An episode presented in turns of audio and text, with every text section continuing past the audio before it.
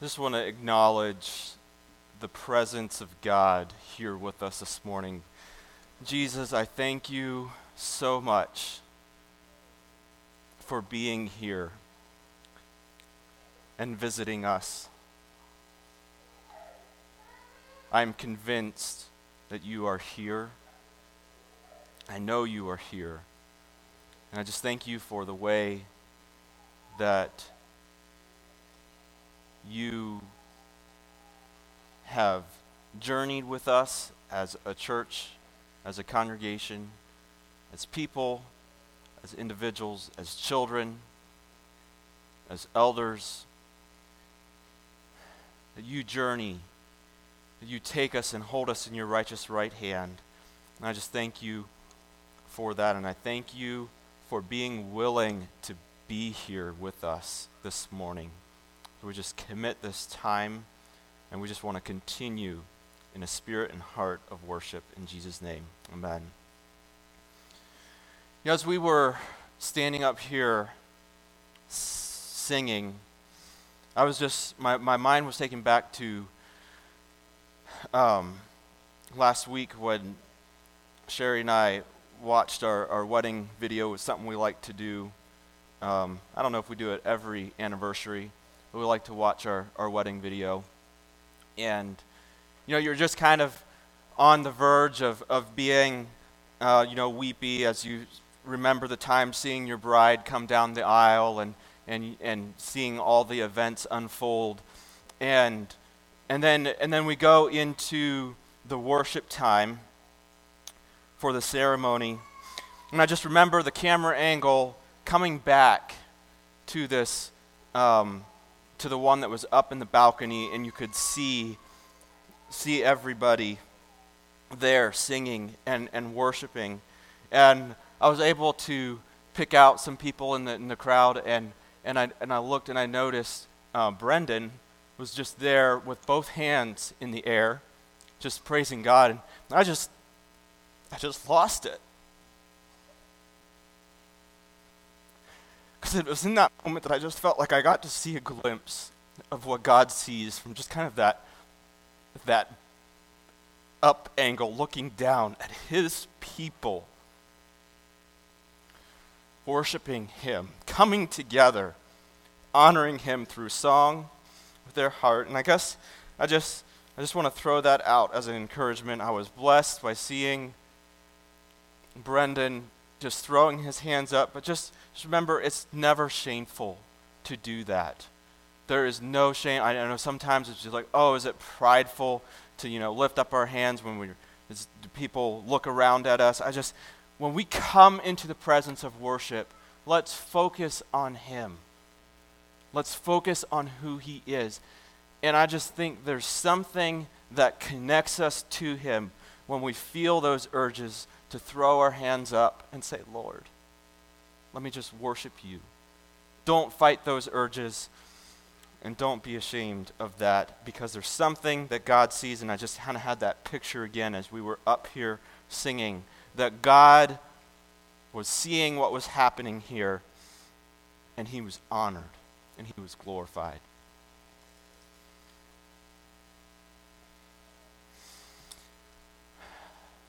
I don't know, have any of you, I know you guys seems like you try to avoid Newark um, for the most part, but have any of you ever been down by the square?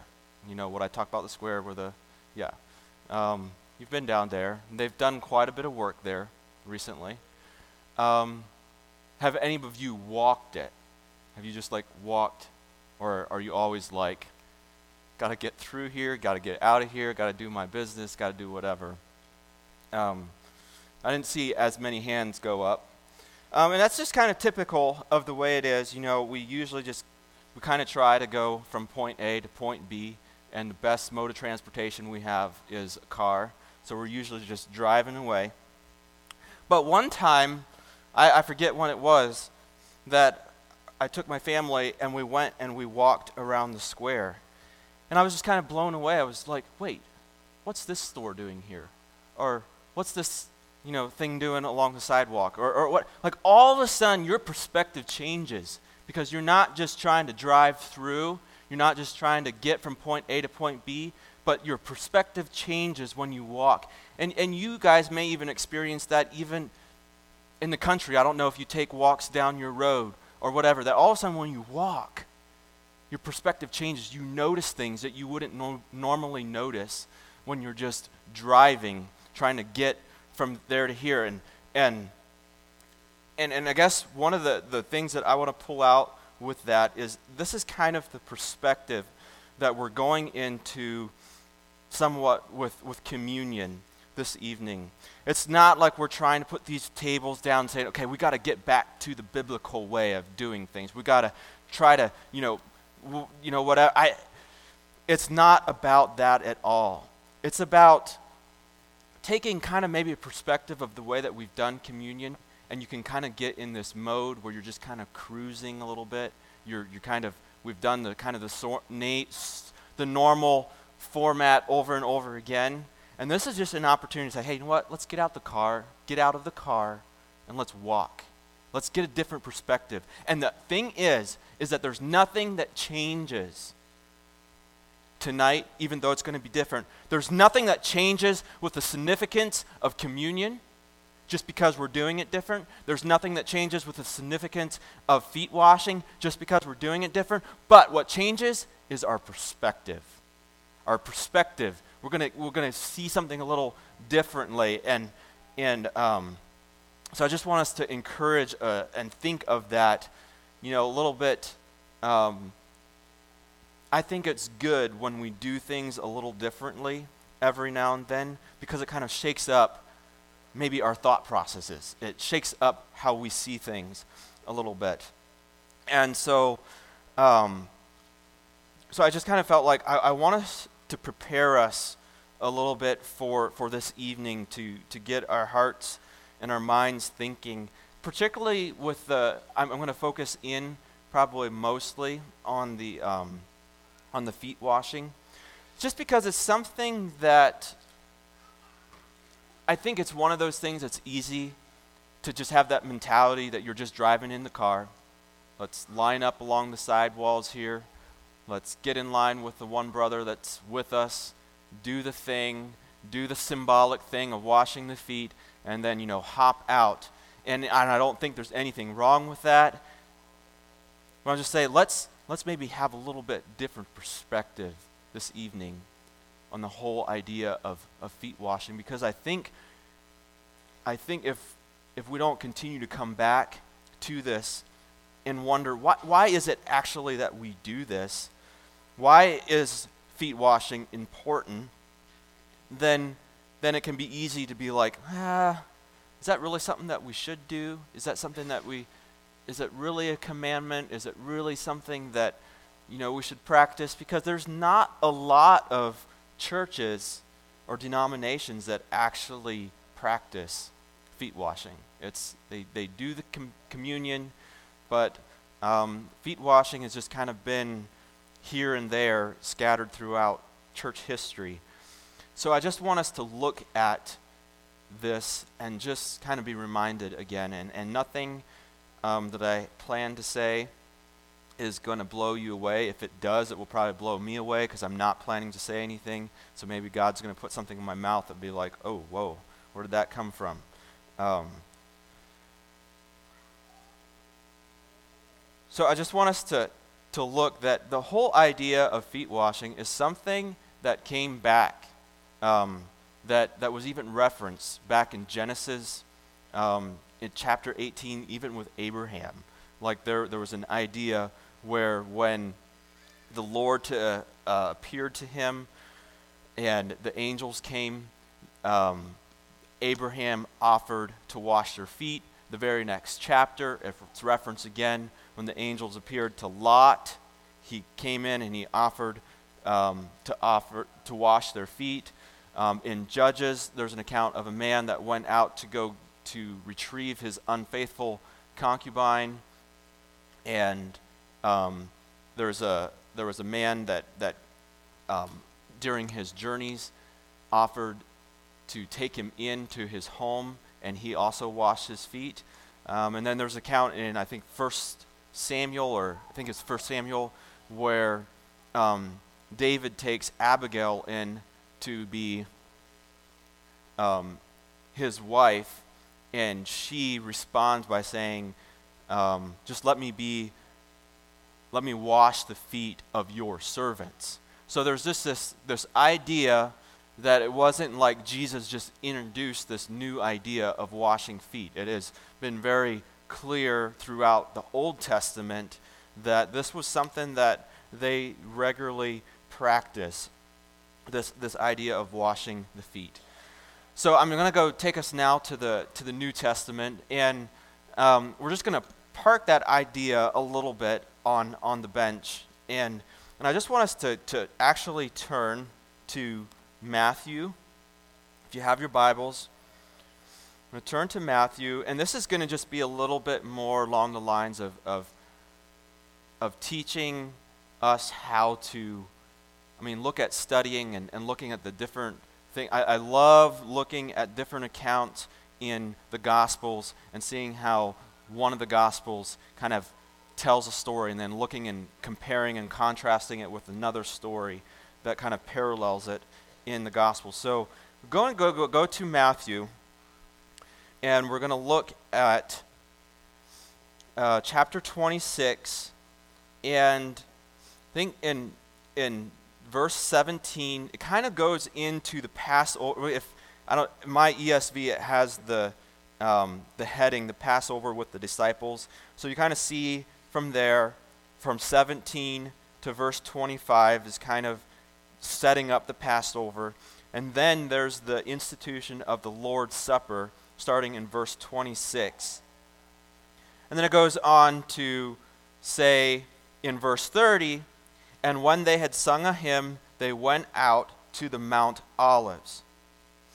Now, as we're going to see, they just said they sung a hymn and went to Mount Olives.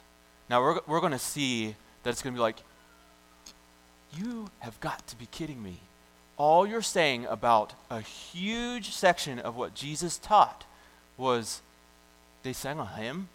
Really? Like, what are you thinking? Jesus just said some amazing things, and all Matthew is recording he, here is that, oh, they went and sung a hymn, then they went out to the Mount of Olives. I was like, what are you thinking? You got to be kidding me. So we're going to go now, and we're going to flip to Mark's. Mark, and we're going to go chapter 14 and look at it. And again, my heading says the Passover with the disciples, verse 12, and it kind of has, it's about even the same, about the same wording about how they were setting up this with the Passover. And then it goes in, verse 22, the institution of the Lord's Supper. So they talk about that. And then verse 26 says, And when they had sung a hymn, they went out to the Mount Olives. And then there was a foretelling of Peter's denial. There again, it's the same thing. It's just like, okay, we're getting to a part where we know that Jesus said some amazing things. It's like, come on, you got to be kidding me. All you're going to say about that is, oh, they just sung some hymns and then they, they left. Okay, so, and the interesting thing about this is Matthew and Mark's account looks pretty identical. Like if you flip back and forth and you look at the wording and, and everything that they say, it's, it's pretty identical, um, maybe with a few variations, but, it, but it's really um, identical. Now let's go look at Luke. So, Luke chapter 22, um, verse 7. Again, I have the heading, the Passover with the disciples. And then that kind of looks about the same. It, it's starting to change a little bit more in the institution of the Lord's Supper. Um, there's a little bit more in there in Luke's account about the Lord's Supper and, and communion and um, telling us, um, yeah, just a little more detail about that.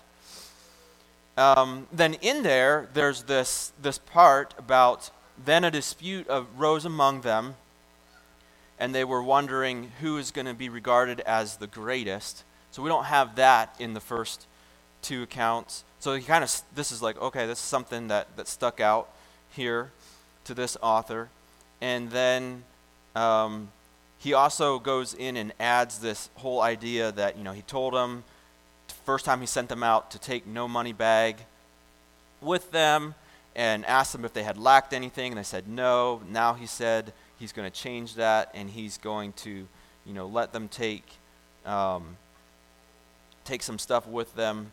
Um, he told them to go get two swords and and so on. So he adds a little bit more, but and then they fin- then he finishes this section by saying, and then he came out and went, as was his custom, to the Mount Olives and his disciples followed him. So, so we have each one of these saying, okay, they have this little description of communion, institution of the Lord's Supper, and then they kind of close out their time by saying, okay, now they moved on to the garden.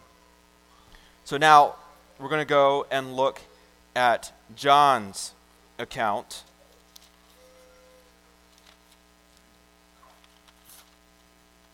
In chapter 13.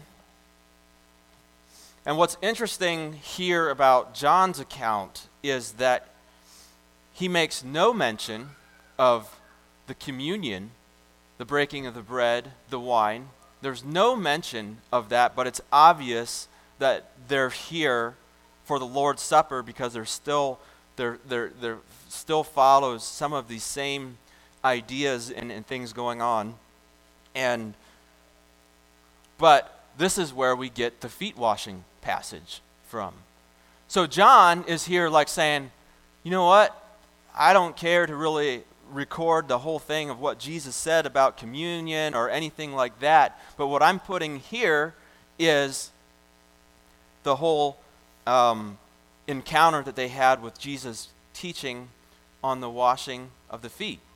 And then you go on to say, that in chapter 14, they have this dialogue here where he said, Not let your hearts be troubled, believe in God, believe also in me.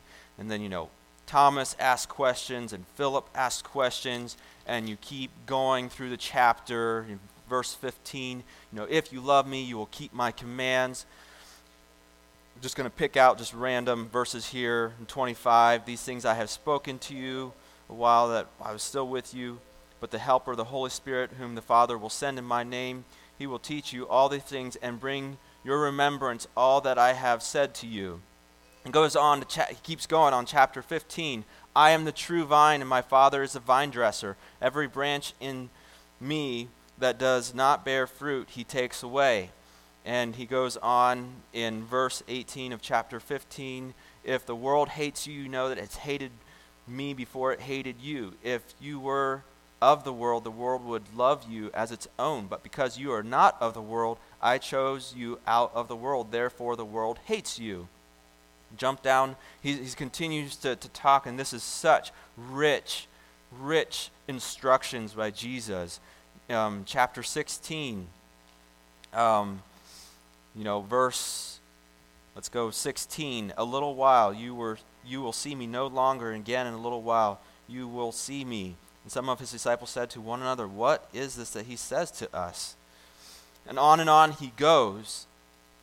And he says in 16, verse 25, I have said these things to you in figures of speech. The hour is coming when I will no longer speak to you in figures of speech, but will tell you plainly about the Father.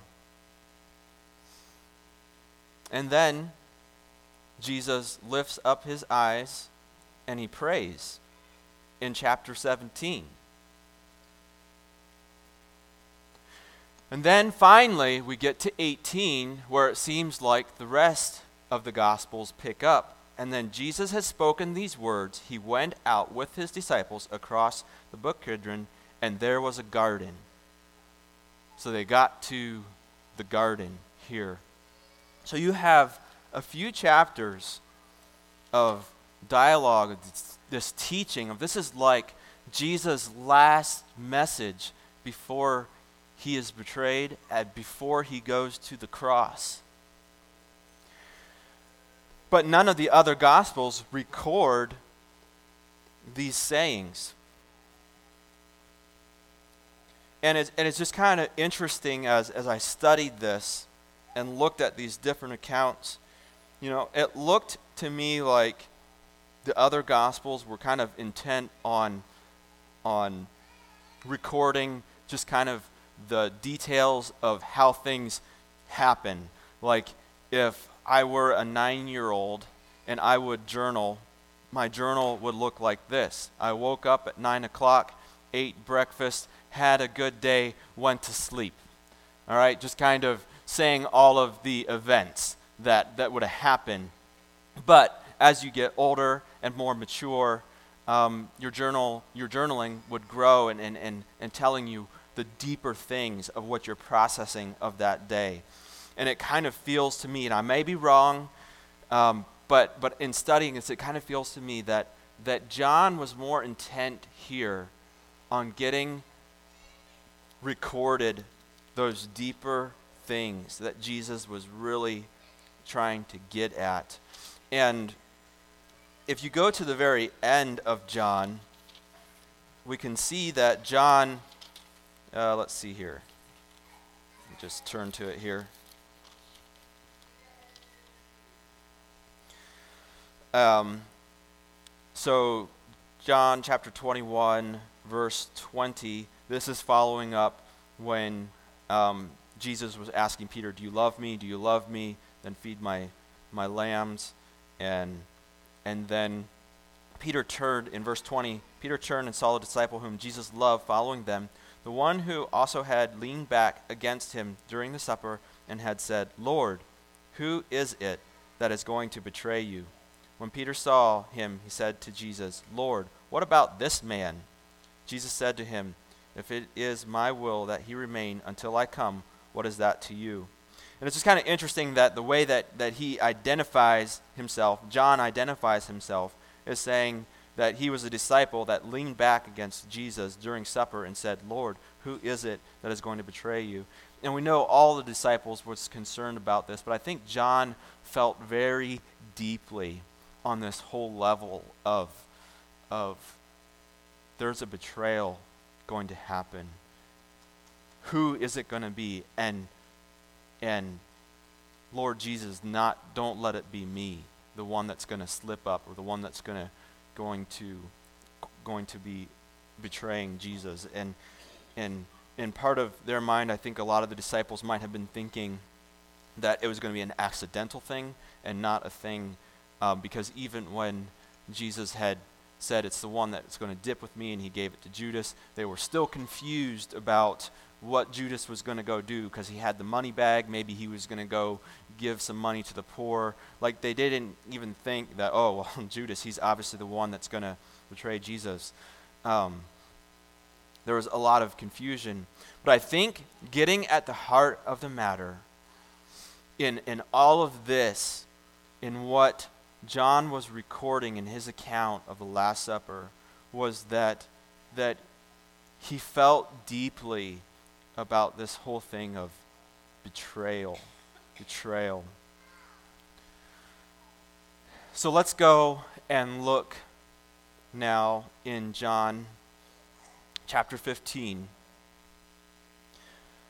and just just read sorry not chapter 15 chapter 13 read this account of washing disciples feet verse 1 chapter 13 now, before the feast of the Passover, when Jesus knew that his hour had come to depart out of the world to the Father, having loved his own who were in the world, he loved them to the end. During supper, when the devil had already put it into the heart of Judas Iscariot, Simon's son, to betray him, Jesus, knowing that the Father had given all things into his hand and that he had come from God and was going back to God, rose from supper. He laid aside his outer garments and taking a towel, tied it around his waist. Then he poured water into a basin and began to wash the disciples' feet. So I'm going to pause there just a little bit. You know, I don't know if this was directly when Jesus rose up, put off his outer garments, if this was just following Luke's account of, of the dispute that the disciples were having among themselves who is the greatest? So, was this what kind of made Jesus say, okay, I'm going to get up and I'm going to show these disciples who is the greatest? So then he poured water into a basin, picking up uh, in the middle of, or in verse 5, he poured water into a basin and began to wash the disciples' feet and wipe them with a towel that was wrapped around him. He came, into Simon, he came to Simon Peter and said to him, Lord, do you wash my feet? Jesus answered him, What I am doing you do not understand now, but afterward you will understand. So Peter said to him, You shall never wash my feet. Jesus answered him, If I do not wash you, you have no share with me. Simon Peter said to him, Lord, not my feet only, but also my hands and my head. I'm going to pause there again. I think we're just going to kind of hang on to this this part. He said, he said, if I do not wash your feet, you have no part of me. And I think this is what maybe made John like perk up, say, okay, is this somehow connected to um, this this betrayal that's just weighing heavy on me? Um, if I can't can't wash his feet, and I wonder, and I, this is just speculation. I wonder if John was kind of very alert, being like, okay, we're going to see this unfold here that Jesus is going to go and he's going to wash the disciples' feet. And we know that he said, the, um, If I can't wash your feet, you're going to have no part of me. Does that mean the one that's going to betray him, he's not going to wash his feet? Like, will that give us a clue, possibly? That's just a little bit of um, speculation, but something to think about, trying to get into the mindset of John here. So we're going to pick this up in verse 10. Jesus said to him, The one who has bathed does not need to wash except for his feet, but is completely clean. And if you are clean, but you are clean, but not every one of you. For he knew who was to betray him. That was why he said, Not all of you are clean. And when he had washed their feet and put on his outer garments and resumed his place, he said to them, Do you understand what you have what I have done to you? So he's going to say, okay, he said a little bit before, he said, What I'm going to do to you, do not understand now, but you will understand later. And I think this is where Jesus is now trying to clarify that understanding because he asked them, Do you understand what I have done to you? You call me teacher and Lord, and you are right, for so I am. If I then, your Lord and teacher, have washed your feet, you also ought to wash one another's feet. For I have given you an example that you should also do just what I have done to you. Truly, truly, I say to you, a servant is not greater than his master, nor a messenger greater than the one who sent him. If you know these things, blessed are you if you do them. I am not speaking of all of you. I know whom I have chosen, but the scripture will be fulfilled. He who ate my bread and has lifted his heel against me, I'm telling you this now, before it takes place, that when it does take place, you may believe that I am he. Truly, truly, I say to you, whoever receives the one I send receives me, and whoever receives me receives the one who I sent, who sent me.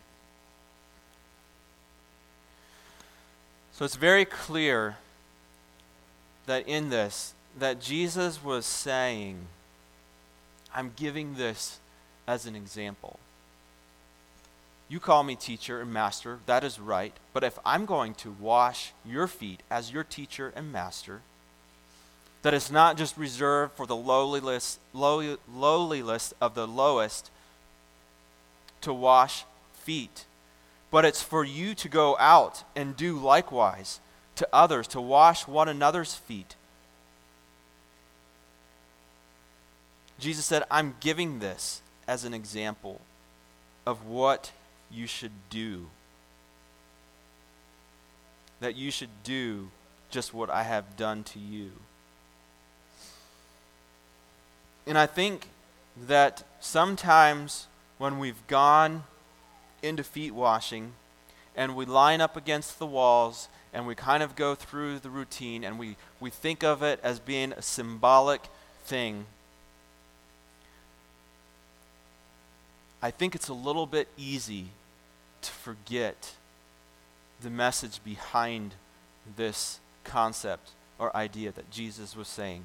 Because at the heart of the matter, there were two things that Jesus was pointing out. One is you've got to be a servant, that you have to be a servant.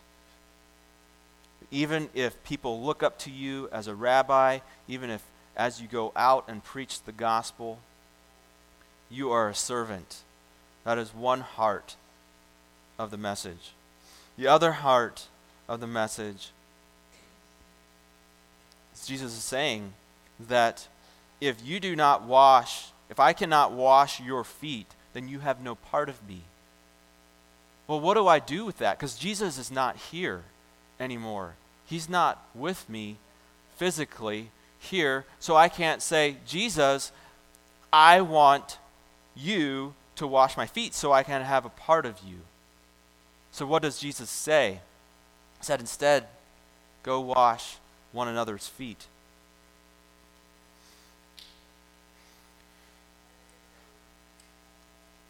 So, as we wash each other's feet, it's not only symbolic of saying, I'm going to serve you, but it's also saying, I want to be part of you, being together, being part of the kingdom of heaven, washing each other's feet. You know, there's, there's, there's something that's somewhat a little bit humiliating about having other people see your feet. Um, I don't think it's an accident that this is what Jesus used as an, uh, as an, an example. Um, I remember one time I was traveling in Asia, and I forget exactly where I was, was at. I, it might have been Nepal or in Vietnam. And it's tradition everywhere there to take your shoes off before you enter a building. And I just remember that I was taking my shoes off, and one person came up to me that was coming out of the house and looked at my feet and said, Oh, in broken English, said, Your, your feet are so beautiful. Like, okay, that's a new one. Never, never got complimented on my feet before. But as I looked around then at all the other feet, they were very, they were very um, coarse, tattered, dirty, just because it was the environment that they lived in. It was they only wore sandals, flip flops all the time, and here I'm this American that always puts shoes on my feet, and so I'm able to keep them in in good shape and in good condition. And so I think, um, you know, us as Americans are probably one of the only cultures, and maybe European cultures as well, that that are kind of left out of fully understanding the significance of feet washing because most of the world still realizes that they actually need to wash their feet and um, there's, there's more of a significance there. But it doesn't change the fact that I think there's something that's still a little bit that brings us to humility when we are washing each other's watching washing each other's feet. So here is the challenge. I, I don't know if any of this is, is making sense. And so I want to bring it together in a way that will make sense. So so when we have our tables lined up and we're feasting, we're going to have basins set up probably for, for the ladies in the back by the dividers, and maybe along the wall we'll have you know one or two basins along the wall or, or, or wherever. So throughout the course of the evening, if you feel prompted to or just go do it or, or whatever, it's going to be completely up to you to just go tap somebody. Maybe you're sitting over here and say, you know what? You know, Chris is sitting over here. Come, I want to wash your feet. Could be right in the middle of supper. It could be at the end of supper. Any time during supper. And but at any point throughout the evening, if you want to just go tap somebody on the shoulder and say, "Hey, I want to go wash your feet. Do it. Okay? Do it. And it's might be that not everybody's going to have their feet washed tonight. That's okay. It's not it's not a high pressure situation. I don't want to feel like, oh, you walked away and you're like, well, nobody washed my feet. Well, that probably meant that you didn't go and tap somebody on the shoulder your feet didn't get washed. So it's not a high pressure situation. I realize that maybe it's not going to work for everybody, but I think what I what I what we want to do is just see let's let's walk through this. Let's get out of the car. Let's see what kind of significance is there, how it changes our perspective. Um, so I just want to clearly say that that anytime throughout the evening, even if you're in the middle of supper, just go interrupt that person and say, hey, it's just going to take five minutes. Go grab that person, go wash their feet, and come back. But that's not the only thing that I'm going to challenge us with. So, that person that you wash the feet with, here's what I want you to do is from now tonight to the next time that we have communion, sometime in that time range, I want you to be creative, but figure out a way that you can interact with that person. Maybe it's meeting them for coffee, or maybe it's having their family over for a meal, or maybe it's saying, hey, is there something that I could assist you with, help you out with um, at your house or your home? Maybe being a servant, or maybe being there, just whatever it may be. I just really think that it would do us some good to actually think about okay, if we're going to go wash this person's feet, that also means that we're kind of committed then from now to next communion to find some way to interact with this individual that we wash their feet, to find some way to interact with them that could bless them, that could serve them, that could encourage them, whatever it may be. Is that, does that, is that clear? Does that make sense? Um, because I, Jesus said he's just using this as an example so that you can go out and do this likewise. And, and it's not that we're going to, maybe if we like this format so well, maybe we'll do it again or do it once a year. It's not about trying to find the right format. It's just, again, it, it's just gives us a cause to stop and reflect and be like, okay, what was Jesus talking about when he said, let's take of communion and, and, remember him? What was Jesus talking? What was his main point when he was saying, let's wash the feet? Because the last thing I want our church to do is start filing through those lines, whether it's coming up for communion or whether it's going and lining up on and washing the feet and completely missing the point of what it of, of what we're actually supposed to be getting through that, through that message. And, and so part of it is, is going to be each one of us individually saying, okay, how can I take this and obey Scripture to the best of my understanding and the best of the way that I know how? Um, so, again, if you've, you've kind of missed it or you're just tuning in now to what I'm saying, um, when you come in tonight, we're going to have our table set up. Your shoes are going to be left at the door.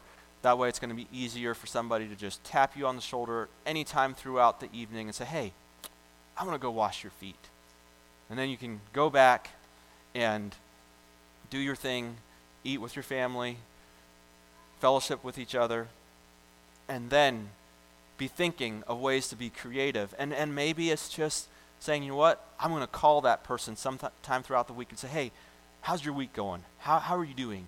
It, it, it could be endless options. That's going to be up to you to figure out a way. But let's serve each other. Let's encourage each other. It could be saying, hey, you know what? Let's our two families go together. Let's be in process of this and let's go bless our neighbor. Let's go bless them. Like, like be very creative, but let's be intentional because Jesus said, I've given this as an example. Go and wash one another's feet. be part of each other, be part of me, be part of the kingdom, because whoever receives me, I will receive. Heavenly Father, we thank you for your goodness. God, we thank you for giving us this opportunity to prepare for this evening, for communion time, for washing each other's feet, to, to be able to take a, a step back and look again just at the, the meaning behind remembering the, the breaking of the bread and drinking of the wine and how it represents your body, how it represents your blood.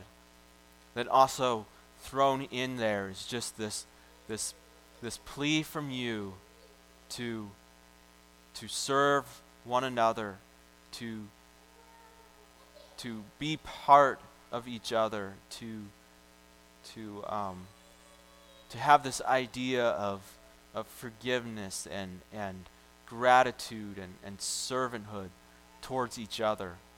And that we would find a way to, to, to bless each other, to serve one another as we go throughout um, the coming weeks and months. You would teach us to be intentional. So we just thank you and praise you. In Jesus' name, amen.